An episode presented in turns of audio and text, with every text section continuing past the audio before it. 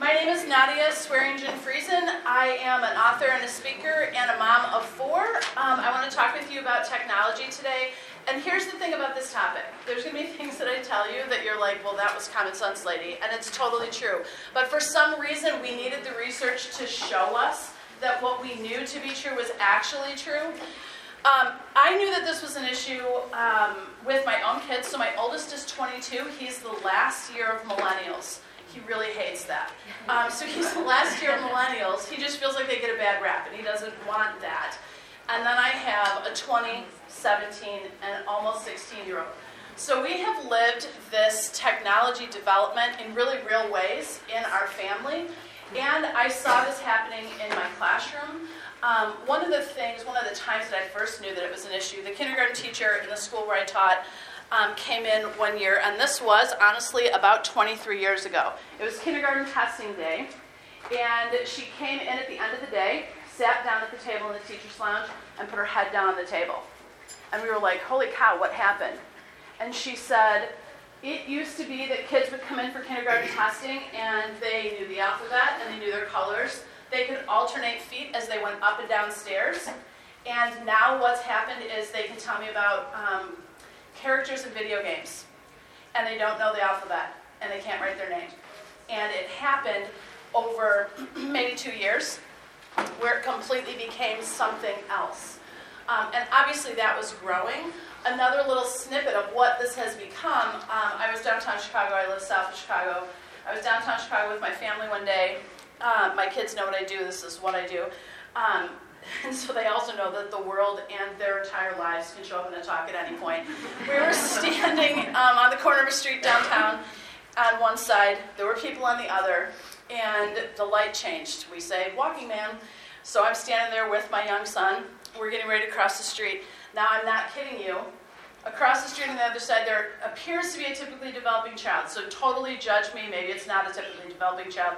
I still don't think this is a good way to handle it. The light turns, the mom says nothing.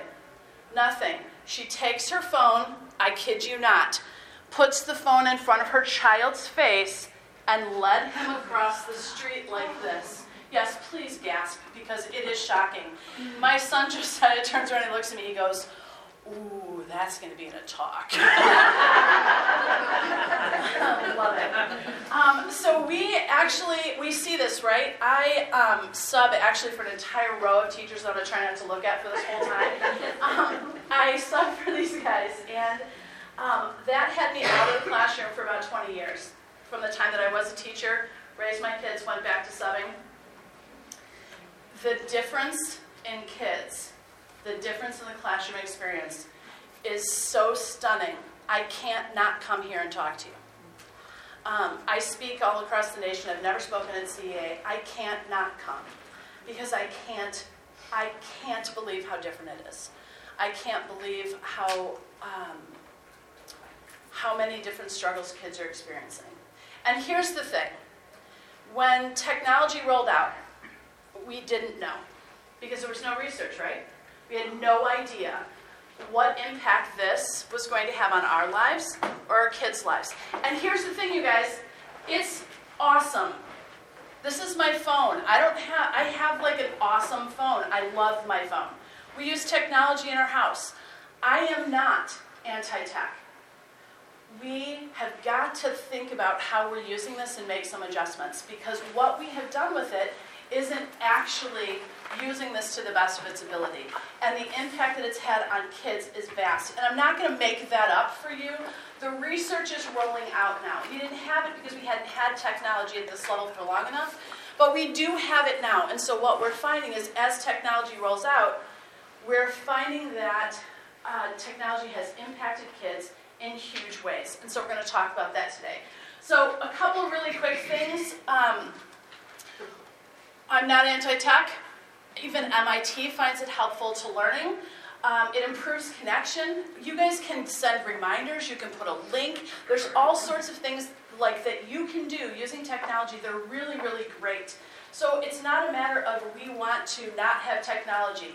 We have the ability to give students engaging content in a way that we've not been able to do previously. Um, I do want us to check that a little and find out if they really need that, that level of engaging content all the time. Because some of the skills we want them to have, they're losing because everything is sort of fed to them. Everything's a video, everything's a soundbite, everything's a meme. Um, my daughter, and uh, my kids live with me, my daughter said one day, um, Did you know that in the Harry Potter movie, they used, in the last movie, the baby from the first movie? Maybe some of you have heard this. And I was like, what? And so I'm thinking, oh, that could, like, that could be true because it's about the right amount of time. The kid grew up and shows up in the last movie. So days go by and I think, why didn't I hear about that? That's weird. So I look it up. It's a meme. It's not true. Not at all. But this is what we're dealing with with students, right? So I sat down with my daughter and I was like, never look at a meme and then say, oh, this is fact, and then pass it on to somebody else. You can't research it, look it up, think about it. Um, but this is what we're dealing with in the classroom. This is what we're dealing with in life. So we have to be careful about the level of engaging content. Um, we can give them access to endless information. We have access to endless information, and that's awesome. You know, we used to have to look stuff up. I still do this sometimes. We used to have to look stuff up in an encyclopedia. It took a different amount of time. It's awesome that we can have access to the answers that are asked in classrooms quickly, right on hand, all the time. So there's lots and lots of good stuff, but we definitely need to learn how to discern how to use this, and we have to think about what impact it's having on kids. Um, so I want to talk to you a little bit about what current research is saying about how technology is used. Some of this is just really, and I know you know it, but it's stressful to even think about it. Kids 8 to 18, that's a big span, um, often spend seven and a half hours a day on screens. Now, here's going to be the tricky part. I speak to parents a lot. And when I speak to parents on this, I will tell you, they immediately say, Oh, but the teachers have them on a screen at school. And then I say to them, Why do, you, why do they have screens at school? And the parents just look at me and I say, But you were standing at the door saying, How come we haven't gone one to one? How come my kid doesn't have a laptop? And the bottom line is, as parents and as teachers, we're going to have to come alongside one another and we're going to have to approach this in a different way. So if you're using one to one technology in your classroom, I honestly, as a parent, would love to have the school say to me, we intend to use one to one technology for approximately an hour a day, two hours a day. I totally get, I totally get, because there's people sitting here right now going, and how do we even figure that out? I don't know. Figure it out. Because I think the parents need to know that, right? You need to be communicating as a school staff, as a department, to be able to say, okay, I'm going to use the uh, computers this week to do this. We're going to do that for 20 minutes. You're going to use them, and you're going to use them for 30. We're done with computers for the day. I don't know. Have a have a sign up sheet, something that says this is how much time. Because I think if you were able to say to parents, you know, you want to know what what the American Academy of Pediatrics says is we need to have computers, have kids on screens two hours ish, which is laughable, right? Two hours ish a day. So if that's what it is, the school needs to be able to say, we're going to take an hour. Or if you're if you're in the middle of a huge project, we're going to take an hour and a half. And tell the parents that we, and I'm going to talk about this, part of what we need to do is we need to be educating parents because there's stuff that we just don't know. We're just learning it. The parents don't know it. I'm speaking to parents, I know they don't know it. Okay, we need to be talking to one another about all this. So this is a ridiculous amount of time. Seven and a half hours on a screen. There's lots of screens, right? We have phones, tablets, computers, TV, all of those things. But seven and a half hours, just, and I know I'm preaching to the choir here, but Here's the thing this seven and a half hours in previous generations has been used on developmental skills. And that's where we have a problem. This seven and a half hours in previous generations was spent using our hands, learning about life, playing outside, interacting with other people, looking people in the face, speaking nicely to our parents. All of those things happened previously. And they're not happening now because we're spending seven and a half hours a day on screens. And we're losing social skills. We're losing all sorts of skills. We're going to talk about that. Um, so they have access via tablets. Um, and I found this shocking. Um, in 2013, 7% of kids 0 to 8 had a tablet. I, cannot, I, I want to grab all, and I, I, you can totally be offended. If you are this parent, I can live with it because I'm just going to go home at the end of the day. But here's the thing 0 to 8, I, there's no 0 that needs a tablet. There's no 3 that needs a tablet. There's no 4. I, I know there's preschool teachers sitting in this room that are going, Dear God, please, please stop with the tablets because they can't use their hands. And now I'm in school trying to teach them to hold a pencil, which is something they should have been practicing at home. We need to get this information into the hands of parents. Yes, in a, in a nice way, but it is important. In 2017, 42%. You guys, 2013 to 2017.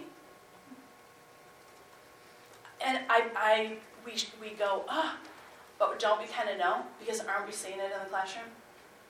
Aren't you seeing that they are all over the technology?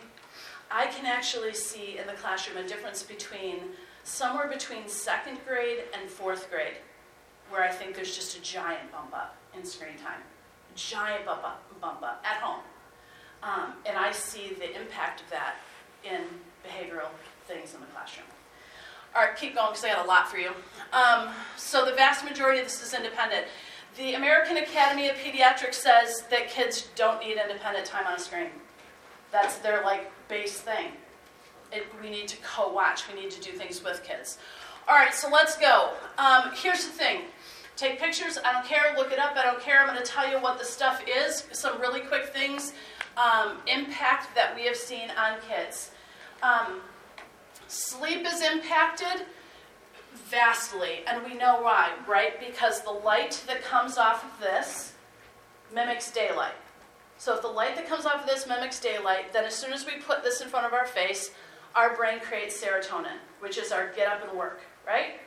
And if we put this down, or we lower the lights in a house or in the classroom, our brain creates melatonin.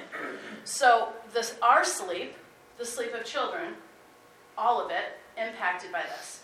Can't tell you how many parents say, we're going to have bath time, get ready for bed, and then you can have a half an hour on the tablet.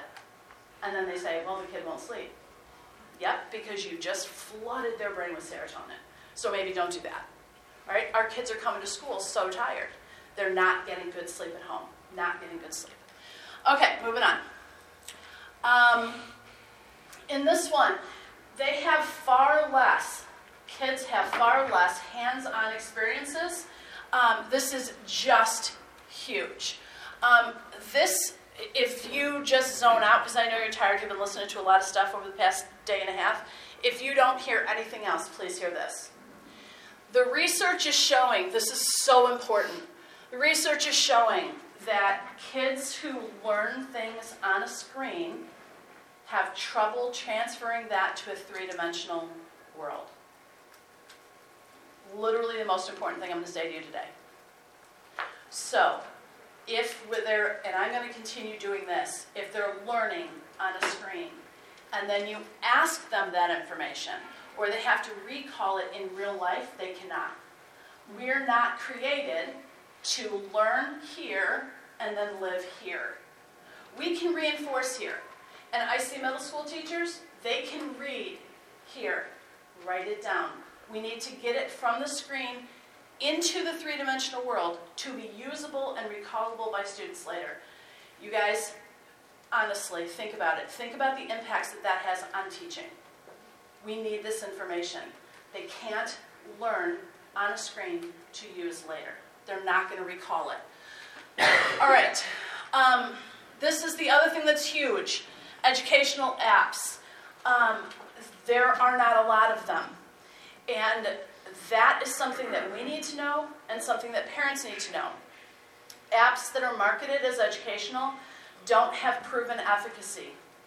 Um, they're not created by educators. Uh, there are exceptions, PBS Kids, and I know that's a young one, and there's lots of different ages represented in this room. But PBS Kids uh, is something. Sesame Street also has proven efficacy, but does that shock you in any way? That Sesame Street would be producing something that's educational. Love it. Of course they are, because that's been their goal. Their goal this whole time has been to educate kids. Other companies are creating apps to keep kids online. They make money by keeping them in the app. So they don't care if the kid is learning something. We have to be so careful to research the apps that we are, even on iPads and computers at school, we have to actually know. And you guys, this is the kind of stuff we need to make sure that we're telling administrators. Because it's easy to scroll through apps and say, well, here's the cheapest one, or here's a free app. We can't make that decision. We have to actually know about who created the app and, and what sort of efficacy it has. Um, more. Love that title. Will technology ruin your children's development? Not at all scary. Um, okay, so it, it won't, but it's impacting it. One of the things that I know you see this is that the social skills of kids are falling away. They don't look people in the face, they don't answer you, um, they may be disrespectful. All of this is actually tied, and it's researched, tied back to their technology use. And can it be other things? Totally. But they're seeing a trend here tied to technology. Okay, our kids are not learning to um, look at people in the face partially because everywhere they go, there's an adult like this. Yep. Mm-hmm. Oh, right. Mm-hmm. How was your day? Okay. Right? I've seen this. I've seen parents pick up their kids and come into the parking lot with their phone in their hand while they're picking up a child at the end of the day. It just crushes me. Crushes me. We need parents to be looking into the face of their kids, but you guys, do not underestimate how important it is for you to look into their faces. They're starved for it. They're starved for it. They need to be seen. And there's an entire generation, a whole culture that doesn't know how to do that anymore. But you guys know better. And so you have to do better. You have to be the ones. You're not grading while the child's talking. You turn and you look because they need it. And they need to learn to do it. All right, keep going. um, so we had a statistic a minute ago about seven and a half hours for up to 18. This is kids under nine, more than two hours a day. These are littles, often nap, although I can't tell you the number of parents that are putting them down with the tablet. Um, so they're not really napping. But the kids under nine are spending just ridiculous hours um, of the day on, um, whoops, my fault. Go back. Going back to the social thing, um, they just don't look up and they're not made to look up. Um, we need to raise the bar on this. If you have students who are working on something on a screen, you still have to raise the bar to make sure that they're using appropriate responses. They answer you, they stop and look at you. We tell our kids all the time that people are more important than activity. I don't care what the activity is, people are more important than activity. And so we need to make sure that we're modeling that and we're expecting it. Okay. Um, so where does this intersect with, with education?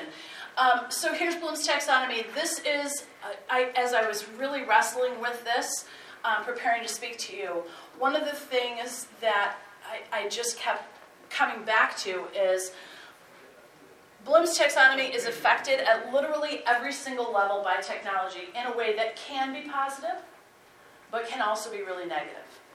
Um, so my 22-year-old is a math teacher, and uh, I have fascinating conversations with him because he loves technology. He's 22. Um, he loves te- uh, technology. He's a first-year teacher. So we had really great conversations about this. I'll actually talk about him twice in this talk because he has a really great quote coming up. But I said, what impact do you see, and what impact as a, a freshly graduated college student, as a high school teacher? And he said, it has technology has the, the ability to move us up to maybe evaluate but it has the greater opportunity to knock us down. If it's not used appropriately, we're actually moving down into the more base levels and not moving up to create, not moving up to evaluate. Um, this right here is huge because what did I just tell you about when they learn on a screen? Um, we're going to our base, you guys. This is our base, right? This is the first year of your education classes. We're going to our base. And what I'm telling you is technology can keep the kids from actually remembering. So, how does any of this happen? if we're not using this appropriately, how does any of it happen? We have to learn how to use technology so that we can move up. It actually matters. We need to learn the information, remember it, reflect on it, understand it, apply it, think of it, justify it, then use it to produce new work. That's not how we're using uh, technology right now, right? It's not how we take in information. Um, when we have shorter attention spans, less ability to work with others, it leads to slower development. I learned this last year. This was fascinating to me. So here's why they have shorter attention spans. I want you, so Mr. Rogers, are you with me? Right? We love him. We're a group of people who generally love him. Um, so I do. I really love him. So walk with me. Mr. Rogers' show starts. Okay? This is like the favorite part of my job because I get to talk about Mr. Rogers a lot. And I can't tell you how your faces change when I start this. It's so cool. Anyway, so we see the neighborhood. The little piano part starts, right? We see the neighborhood. There's a cut in the filming, right? The camera cuts. Cuts to Mr. Rogers. He's at the door. He opens up the door. He's singing. He, he's just so happy. So he opens up the door and he comes in and he's singing and he walks to the closet right? And he opens up the closet, and he takes off his suit coat, and he hangs it up. He takes out his sweater and he puts it on. And then he walks to the bench and he sits down, he takes off his dress shoes, and he puts on his gym. She's still still singing. He sings for a minute 35. Okay, I get that not everybody knows this. But he sings for a minute 35. There's no cut. There's literally no camera cut. Are you with me? Do you know what I'm talking about? You cannot because I can see you. Okay, so here's the thing we sat as children, right, or watched our own children sit and did not move a muscle while we watched this man change into his play clothes so he could have his show with us, right? A minute 35. Now, I just looked up a Mr. Rogers episode on YouTube. I actually really, I didn't want to put the whole episode in, but we don't have enough time. But um, it was an hour long Mr. Rogers episode with no cut.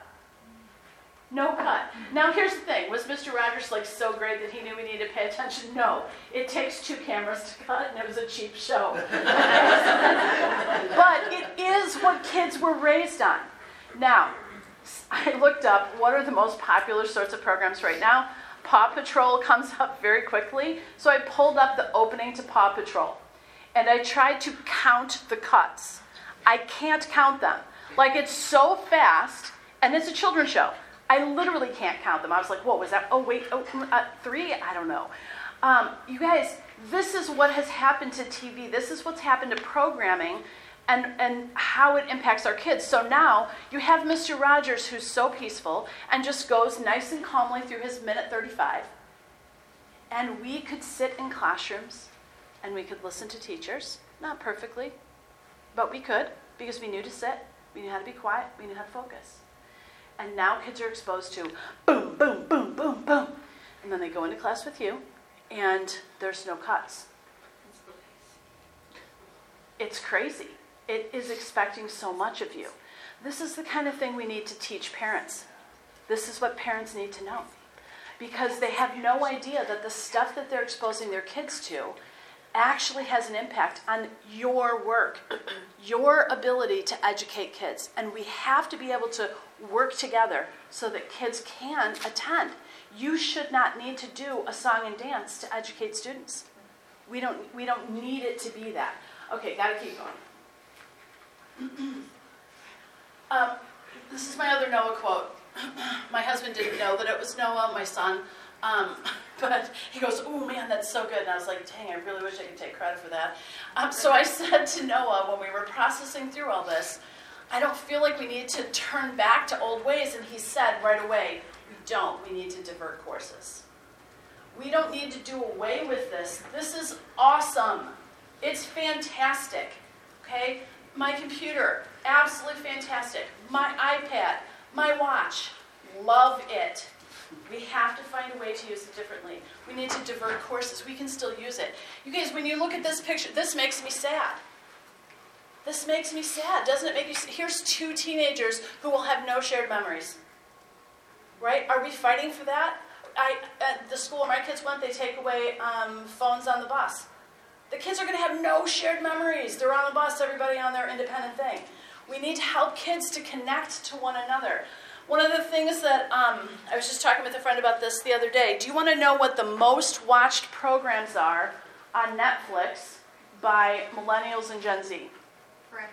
Friends in the office. Absolutely. Friends in the office. And if they want to just sit and kind of giggle and relax, do you know what else they watch? Bob Ross. Anyone? happy little tree. Happy little tree. Okay. My 20 year old has seen more Bob Ross than I have. Um, you guys, listen. What do friends do? Now, I've seen every single episode more times than I can count. Absolutely, hands down, my favorite show. Friends go to the coffee house. They sit down. They didn't own cell phones till the final seasons. Millennials, Gen Zers can't get enough. Well, yeah, they can't. That's literally what we're all hungry for, right? It doesn't even matter, Ross and Rachel. This is a group of six friends sitting together every single day. They're doing life together, they're talking. Think about the opening to The Office. So Mr. Rogers like. Here's like this music, little scenes in the background. It's peaceful. And then what do they do? They talk to each other. What are we having a hard time getting kids to do? Talk to each other, right? I talked to my, my high schoolers and I said, um, so at lunch, how does that conversation go? They said, it does not. Because everybody has a phone. Oh, that just kills me. That just kills me. I want them to have more interaction. So, what does it look like? Um, what do we need to do? How am I doing on time? okay, here we go. Um, educate. What do students need? They need healthy development. What does this mean? You guys, I know you know this. I'm going to say it anyway. They need these things. Holy cow. They absolutely have to have a physical outlet. They have to. They have to have recess and they have to have lots of it. They have to have gym. They have to have sports opportunities. They have to have opportunities to use their bodies. I can go into all sorts of reasons why they have to make noise and move their bodies. When I sub, and I, I know there's probably teachers here who don't love this, but when I sub, I tell them, I want you to go outside, get to the wood chips, run and scream. That's literally what kids need. They actually need to scream, especially boys. They have to scream. It is part of their biology. It's absolutely fine for them to do it if it's an appropriate place, but it actually matters. They need self awareness and communication skills. They need friendships, belonging, and connection. They need education from a lot of sources, including books and research and experiments and projects. They need those things. Everything cannot be something that is done on a screen. Um, so uh, we absolutely have to keep in mind the healthy development of kids. And then we need to teach students to use technology as a tool and not a toy. So the one thing I need you to remember is they are not learning and using in the three-dimensional world. This is the next thing. It needs to be a tool and not a toy. My, I went to public high school. I, I follow them on Facebook, and um, it's an area with a lot of poverty at this point. And they put um, out on Facebook recently that if the parents come to parent-teacher conferences, the kids will be given a smartphone with service. Um, and they, they're doing that because they believe that the kids don't have access to internet at home. And it would give them access to something to research. So I mentioned this to my kids, and they said they will watch YouTube videos. If you ask your students what they're doing on technology, isn't that what they're going to say? I'm watching YouTube videos. Um, I don't know if you have poked around in YouTube very much, but the access to things we would sincerely not want kids to have access to is literally right there in the sidebar. It's right there. We do not need to have kids sitting on YouTube. We need to use technology as a tool and not a toy. We don't need to kill time with it. No child in America needs to be as entertained as this generation of children. It's ridiculous. We have entertained them to death. And then to say, we want you to do this and interact in this way is such a far jump. It's totally fixable. you guys have such an impact in the lives of these kids. You can actually fix this thing. And I mean that. You actually are the people who can do it. Um, so, tools teach, toys entertain. We have to teach them to use it as a tool and not a toy. All right, moving on. Um, couple of ideas that I think we should try. We need to educate students on the best way to maximize tech use. We can do this in kindergarten, in eighth grade, to high school seniors. They need to hear from you. Here's the thing, you guys I need you to be on screens less. Or, after school, this is what I need you to do. Even when I'm subbing, I have said to kids, here's your homework today. Your homework is to go home and play outside. I will tell you that I will have kids every single time that I've done that. I have kids that come up to me and say, My mom will not let me do that. There's no way, I can't do that. Kids need to play outside. If you are the teacher of a little one, you absolutely, they need to hear it from you. They need to hear it from you all the time. If you are the teacher of a high schooler, they need to hear it from you. My 22 year old is most often found in a tree. He is 22 he still needs to go outside. He still needs to use his body. The other day we went to church. He was at church with us on that Sunday. He ran home from church. I don't know, five miles. He literally ran. But he knows that he needs to use his body. All of our students, no matter what age you teach, have got to use their bodies in new ways. Okay, studies show that technology is not best for learning. Older children will collect information via research, um, but it's different to collect information right? And we're going to talk more about that in a second. Younger kids need hands on learning in order to retain information. Primary teachers, I totally get you're getting pressure to use these things. We have got to engage in conversation differently with administrators, with parents, all across the board. I'm not saying we can't use it, and I totally know you, your schools have spent a quadrillion dollars gathering up the, all these different levels of technology. I get it, but we have to find a different way to use it, right? Have to find a better way to use it. Uh, we can use tech to reinforce, teach kids to get information in through a variety of methods speaking, singing, writing, listening. All of those things are ways into the body. So when we look at um, this one, older children will collect information via research. Yes, have them collect it, totally. Do not have them take notes on a, a laptop. And, and I know you guys are like, but that's what we do. Stop doing that. Because what's happening is they take it in and it's here, and now it's available on a screen. I get that they may then take a test on a screen, but we're not actually teaching them to take tests. They have to have that information in their real life, right? So if they can't take it out of the screen, then we have to do something different. Yes, have them research, tell them they have to take notes with their hands. Okay, Quizlet. Love Quizlet. My kids are only allowed to use it after they've actually written out all their notes. Teach that to parents, please. Your students will do so much better. My kids are so embarrassed that their mother was right about this. They're so mad. But I, I will literally tell them, no, we're not, put the phone away entirely. We're not doing that. Write out your notes. Go through. Did you learn it? Wonderful. Check it on Quizlet. Yes, use it as a tool. Right? That's using it as a tool. We're using Quizlet to reinforce what we think we've learned. Check knowledge with technology, Quizlet. All those things, that's the kind of stuff that we need to do. I still have more. Um, we have got to raise expectations for communication in the classroom. This, this is hard, I get it. Um, we need to bring back expectations for quality communication. Um, so I talked, I've talked with several teachers about this, trying to figure out can it be part of the rubric? Can you have kids who are working in group work evaluate one another? Can you say, yes, they had good eye contact, yes, they communicated clearly, yes, they participated? That's the kind of stuff that we need to bring back to the classroom, but you also have to have them look at you. If you teach wee little ones, uh, my daughter was adopted in China, so when she first came home, she had no idea about eye contact or why we were always in her face. But we did this. Evie, look at me. What mom wants to know is do you want a juice cup?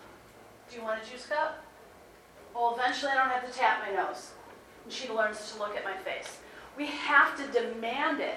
We have to show them that we are going to look at them. We expect them to look at them. It is a small thing for you to say, honey, can you look at me, please? Okay, let's talk about your struggle in math. Right? We need to do that. We need to expect better communication and have them evaluate that in group work. Those sorts of things will go a really long way. And their life skills. Holy cow, we need to help reinforce these life skills. Moving on. Um, we need to absolutely educate and empower parents. And if you don't know what to do about that, come and talk to me, and I'll hand you my card, and we can figure it out. Because this is what I do, and I love to do it. Parents need to be educated about the impact of technology on kids. They don't need to know that this is bad. They need to know how to use this so that it's good. We need to suck all the good out of this. That's what we want to do. Um, as new research rolls out, we have to be the leaders we've always been. We got to get that information out. We need to teach students about advantages and risks. We can tell them that technology is fantastic. We can show them how to use the good in it. But we also have to communicate to them that they're, if they're using it in ways that are excessive for entertainment alone, that that costs them. Even little kids can hear from you. It's okay to have a little bit of screen time, but we also have to play outside every day, every single day. We need to offer educational sessions for parents to learn about research and how to use technology as a tool. We need to help them understand how tech is being used at school so that they can adjust their at home use. We have a long history of working in partnership with parents, and we need to do that in a very intentional way around the topic of technology. We need to come side by side. They want to hear from you. I talk to them all the time. They want to hear from you. Let's come alongside parents and help them to know they're worried too, you guys. They're worried too, just like you're worried. So let's come alongside one another and figure out how we can, for the good of kids, learn to, to use this better. Maintain an awareness of healthy child development, how to foster that. Be intentionally careful with online homework. Oh man, this is hard. And I, again, I can totally offend you. But here's the thing. So textbooks have gone online. Let me speak to you as a parent for a minute. I, am it's so hard for me. What used to take my kids 10 minutes to do homework will take three hours. Because as we say in our house, they go down the rabbit hole. So I, one of my kids super curious, annoyingly so. So he is doing homework on this one thing and he thinks, oh man, I've never heard of that. New tab, look that up. Ooh, never heard of that. New tab. Holy cow, you have 10 questions to do on tab one. Stop opening other tabs. Don't go down the rabbit hole. Or we tell them, write down a list of things you'd like to research later. But don't do it during, it, it is so difficult when all the homework is online. Parents are pulling their hair out because we have lost family time. We've lost family time because what was 15 minutes of homework, I've just lost my entire evening. I have no time with my kid. I don't want that. We have to be careful when we're assigning things. If you're going to put them online, or please help them to learn. Talk to them about staying on task. Do this one thing. Just do this one thing. Then we're not going to do anything else. Right? But as soon as we get in front of that screen, and I don't know about you, but I, I've seen this in myself.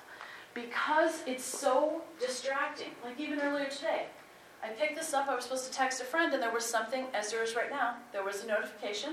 And I was like, oh, what was it? Okay. Completely forgot to text. Ten minutes later, I'm like, oh, shoot, I was supposed to send that to Neil. Right? It actually makes us forgetful because it's so distracting. So when we can have stuff that's not online, that's okay. Let's do that. Everything doesn't have to be online. Allow for and um, encourage time at home to be spent off screens, outside, resetting. There's a ridiculous amount of research that shows that kids need time outside, that it reduces the symptoms of ADHD. Um, there's really good reasons for that. Trees clean air. Kids use big muscles outside. There's a lot of reasons that kids do better when they're outside, but there's a ton of research that says that that's, that that's true. I'm almost done. You guys have done a great job of sticking with me. Thank you for that. Um, really quick, love this quote. The best way to predict your future is to create it. And that's the business we're in. That's the business we're in. You guys are doing an amazing job of creating the future. Every day you walk into the classroom and you are doing an amazing job of creating the future, teaching kids what they need to know to continue to roll out these great things that we're going to need in the future. That's the work we need to be doing. And if there's something that bumps up against that that we're not using correctly, we need to adjust it so we can keep doing this. And if what the parents are doing is causing this to be difficult, then we sit down with them and we say, here's the thing. This is what research is just rolling out. We need to do this differently, and here's some ideas. They, they want the best for their kids just like you want the best for, their, for your students. I love this quote. We have Beethoven's among us, Jane Austen's, Steinbeck's, inventors, discoverers. But if this culture has its way, they may never materialize. Who will be the Eugene Petersons, spending years learning biblical languages, then eons of long hours slowly, meticulously translating them? If we don't awaken to the ridiculousness of how we're being trained to think, we're going to reach the end of our lives and be able to say, I did two Instagram posts a day. Love it. It's absolutely meaningless. We're lost in the meaningless we have access to literally everything. All the most amazing things in life we can learn about. And kids and adults are just scrolling through Instagram, scrolling through Twitter. Those things can be a tool, but we need to use them better. Really, really quickly, in a nutshell. Embrace the good, model it. You find a great way to use technology, show them, teach them. You think they're using technology too much, call them on it.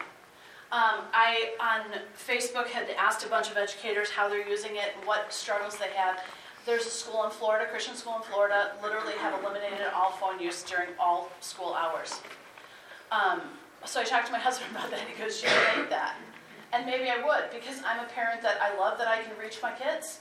I love it. So that's where that's the rub, right? Because if there's a question or if somebody needs a ride or rehearsal was adjusted, I can know that. These kids, they can't use their phones at all. But you know what they do have? Conversation over lunch. They have kids who are talking on the bus. They're in the hallway talking. I love that. Absolutely love that. Um, so some of it's hard. We need to think it through. We need to find balance between the wonder of technology and the wonder of the world. Because with kids not playing outside, man, they're missing it. It's fall. Did anybody else drive here just marveling? Yeah. Just, oh my gosh, it has to be peak, right? It has to be peak. It's so beautiful. That's what we need. That is exactly, we need to have kids off screens, off screens in the bus, off screens in their parents' car, off screens looking out the window. God gave us this amazing creation and we need to interact with it. We need to see it, marvel at it. We need to talk about it. Those are the things that kids need from us. We need to raise the bar for students, offering varied experiences and detailed direction to discover more. more and more. Yes, learn it, learn. Look it up, research it, write it down. Yes, all there's so much to learn. So much to learn. But we need to help them to do that. Educate yourself on the positives positive and negatives of technology use and share this information with students in age appropriate ways. There is no student represented in this room that cannot be taught about technology. And I know the ages in this room. There is not one student that cannot be educated about the impact of technology, even little ones. I know that you love the iPad. I know that. But you know what I really love? I love to see you running on the playground. I love to know that you play outside. We need to send those early messages. I see that you're always on your phone, junior in high school really want you to be able to look into the face of your classmates. Want you to build memories that are here. I want us to learn to be present with one another while we're present with one another. We need to help kids to see that. Um, educate students and parents on all of it. We need to be coming alongside parents in new ways. Discover and motivate your Beethovens and your Steinbecks, um, which is huge, I know. Um, it's, a, it's a huge task. I don't um, say any of this lightly. I know how difficult this is. It's a hard topic, and I know this is a ton of information um, over a broad spectrum of ages. Um, but I think this topic is so important. We have to come to a place where we now look at what research is saying and process that and say, now that we know what impact this has on kids, what will we do? And that's what you have to figure out. That's the question you need to take back to your schools. Let me pray for you, and if you have any questions, you can come and talk to me. Ooh. You got plenty of time. Do I? Eleven fifteen. Awesome. You're good. Do you have questions? you guys are amazing. Do you have questions? I'm happy to answer stuff. Please. Yeah, I'm, I'm wondering how, um, you, it, it, it's, every parent is concerned about the welfare of his children. Absolutely. But, um, I think that in some cases, educating is not gonna be enough, they don't wanna give up their technology themselves. And it's a lot easier to let your phone or laptop or tablet babysit your kid and deal with the stuff Mhm. when they're more active. And so I think it's a, uh. I The think it's parents more- are- I think we need more than education to, for parents and kids to, to say no. And what does that more look like for you? I don't, I don't know, I don't know. So here's my experience. I think you're right. The parents don't want to part with their technology.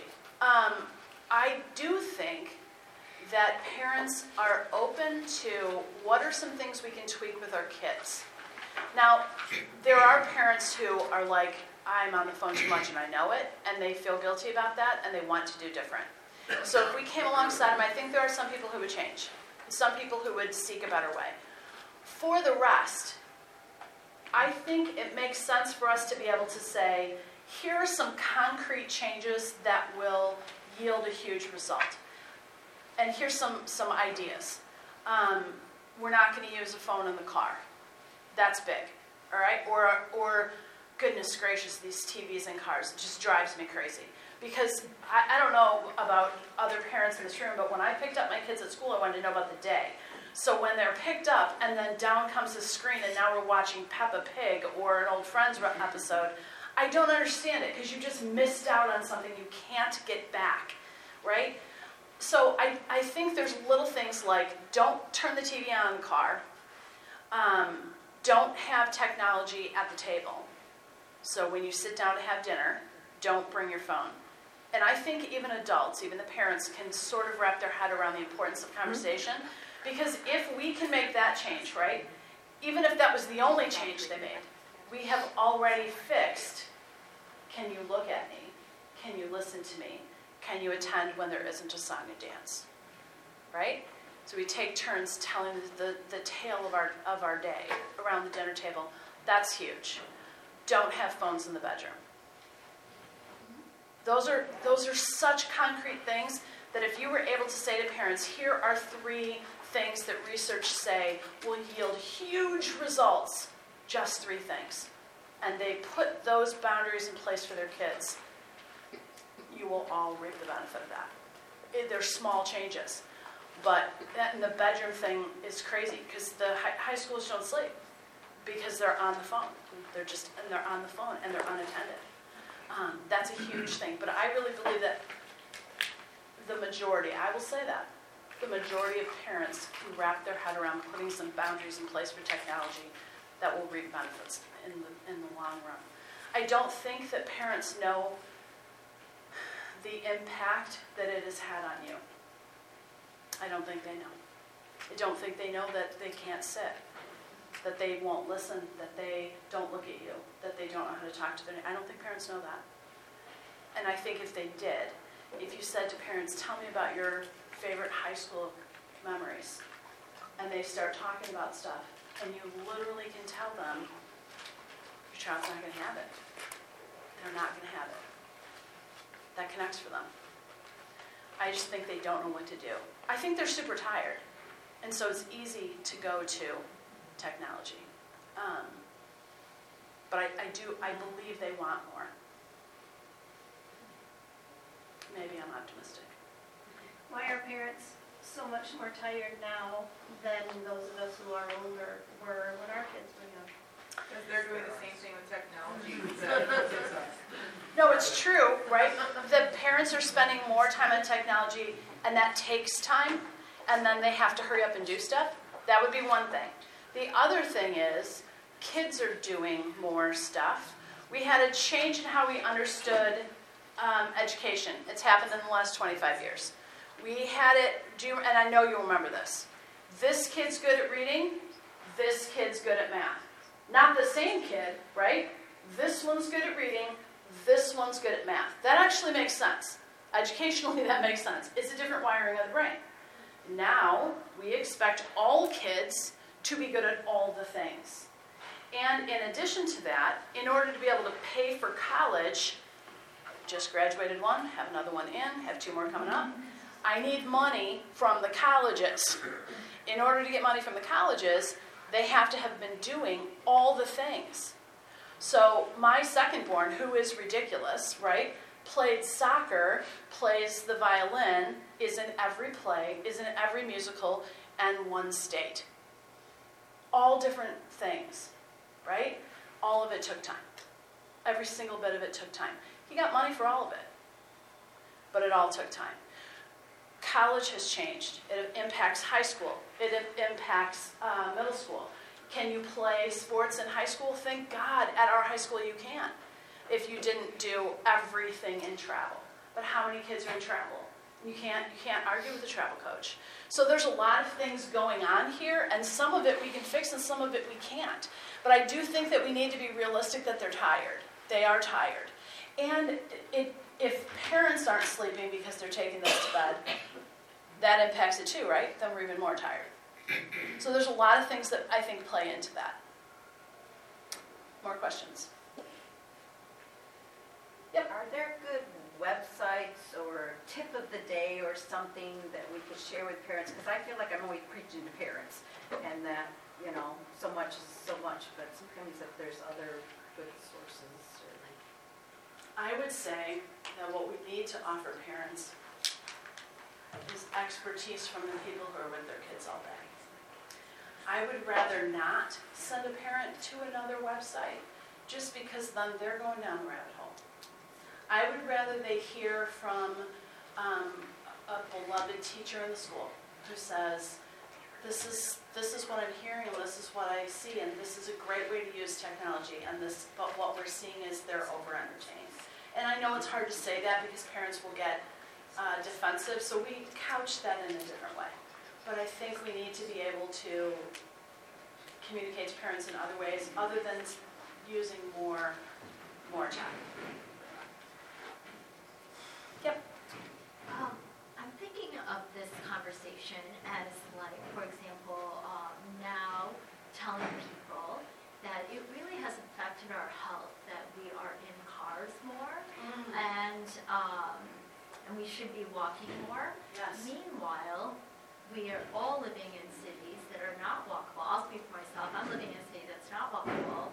Yeah, Um, I'm living like not in a walkable distance from my job. sure. And my grocery store is not realistically a walkable distance if I'm gonna carry things. So I guess what I'm saying is that we're, we're talking about micro, um, uh, solutions, when it seems to me like we're actually past the stage of the, of just micro solutions for this and saying, you know, kids take your, don't have your, um, phone in your bedroom, and yet, um, you know, if they're the only kid in the school who doesn't, ha- isn't responding to tags at like ten PM or whatever, eleven, um, you know, there, there's like a whole, you know, there's It's a macro, there's a macro solution that we all need to be thinking about as well. So we can shame people into saying, you need to do this, you need to do that. I feel like tons, you know, people who live in suburbia, you really should be biking everywhere. I'm not going to do it. Right, and I don't advocate that we shame anyone. I think we need to educate people. Yeah, oh, and I didn't mean shame. No, no, no, no, I just that's meant fine. like, it's like micro, micro solutions are not gonna be Well, I'll enough. tell you, I, um, so I speak at schools, and one of the schools, uh, I had a different tech talk, and I mentioned to her, uh, the person who books me there, um, that I was tweaking the talk, um, that I wanted to include current research, and I wanted to give, um, parents and teachers ideas about what to do now that we know. And, um, she jumped at that situation, which was great. Um, as I was doing the research and processing it, I was sitting with my husband at the kitchen table, going through all this research, going through and through and through. And I literally put my head down on the table. And he said, What is it? And I said, I can't fix it. I don't know what to say. I can't make this better. It's so big. The research is so, so overwhelming. And you guys, it's not a concept, right? These are human children. They're the children you love. They're the children who come into your classroom every single day, can't wait to be with you often. I- It's overwhelming. But here's what I know for sure. Um, when we're overwhelmed, we literally do nothing. That's just humans, right? When you get overwhelmed, you literally do nothing. And we can't, we can't afford it. And we can't afford it. We have to somehow pick one small thing. We have to pick the one small thing and say, I don't know if I can fix this. But you guys listen, there's nobody who can fix it more than you. Parents. It's you and parents. There's, that's it. There's, there's nothing else. There's nowhere else to go. So, yeah, sit here a second, feel overwhelmed with that reality. I'm real sorry. That sucks. It sucks. And then just pick the one thing. Just the one thing. Because if you're doing one thing and I'm doing one thing and the person next to you is doing one thing, and we go back this first week, we go back and we say, Holy cow, just one thing. We're all going to be making a move that matters, and it can make, I believe it can make a difference. I really believe it can. And if it just makes a difference, if it makes a difference in five kids in your classroom, holy cow. But what if it's 20? What if they all hear you? What if they go home and say, My teacher says we need more time off this phone, and mom hears you? Holy cow. Your voices matter. I know. Because I have a 22 year old, a 20 year old, a 17 year old, an almost 16 year old, and they come home every day and quote you. Every day. Your voices matter. So you can sit here and feel overwhelmed, or you can get up and say, Not on my watch. I'm not giving into this. This is impacting the very population that I sat in classes with however long ago, sat in classes trying to learn how to do this thing because I loved the population. Love them in the hard, man. This is the hard stuff. Then you show up and you love them in the hard stuff. And you find a way to do it differently. Because we can't keep going the way we are. I mean, who's going to come up with the stuff we need? Who's going to create the next stuff? Do you know that one of the things, where's my phone? That one of the things that um, the, one of the new bits of research that's just rolling out says that this is actually causing failure to launch. Do you know what that is? It's when kids don't grow up. They stay home and they don't grow up. They're actually researching that. You guys, if they don't grow up, who creates the new stuff? Who is teaching the next generation? Who's doing the things? Who's going to be the grown-ups? We can't afford that. Think, those of you who um, teach high school, seriously, think about how many kids don't drive. Failure to launch, you guys. Think about how many kids don't drive. They don't want to drive. Scared to drive. Raise your hand if you got your license when you were 16. Hello. Thank you. Right? Not happening right now. We need to push kids. The world is scary when this has been the only world. It's terrifying. No, we can't have that. We need to get them outside. They need to experience the world. You need to have them put the phones down. They need to be out of school. They need to be interacting with other populations. They have to be doing those things so that they can inherit that world from us and do the next stuff. We can't have an entire generation of kids with failure to launch. Can't afford it. And we're all going to get old, man. right? We're going to stop doing stuff that they're going to want. They, they need to do it. Yep. Would you count it as screen time if we are giving notes or doing activities and we're using a PowerPoint?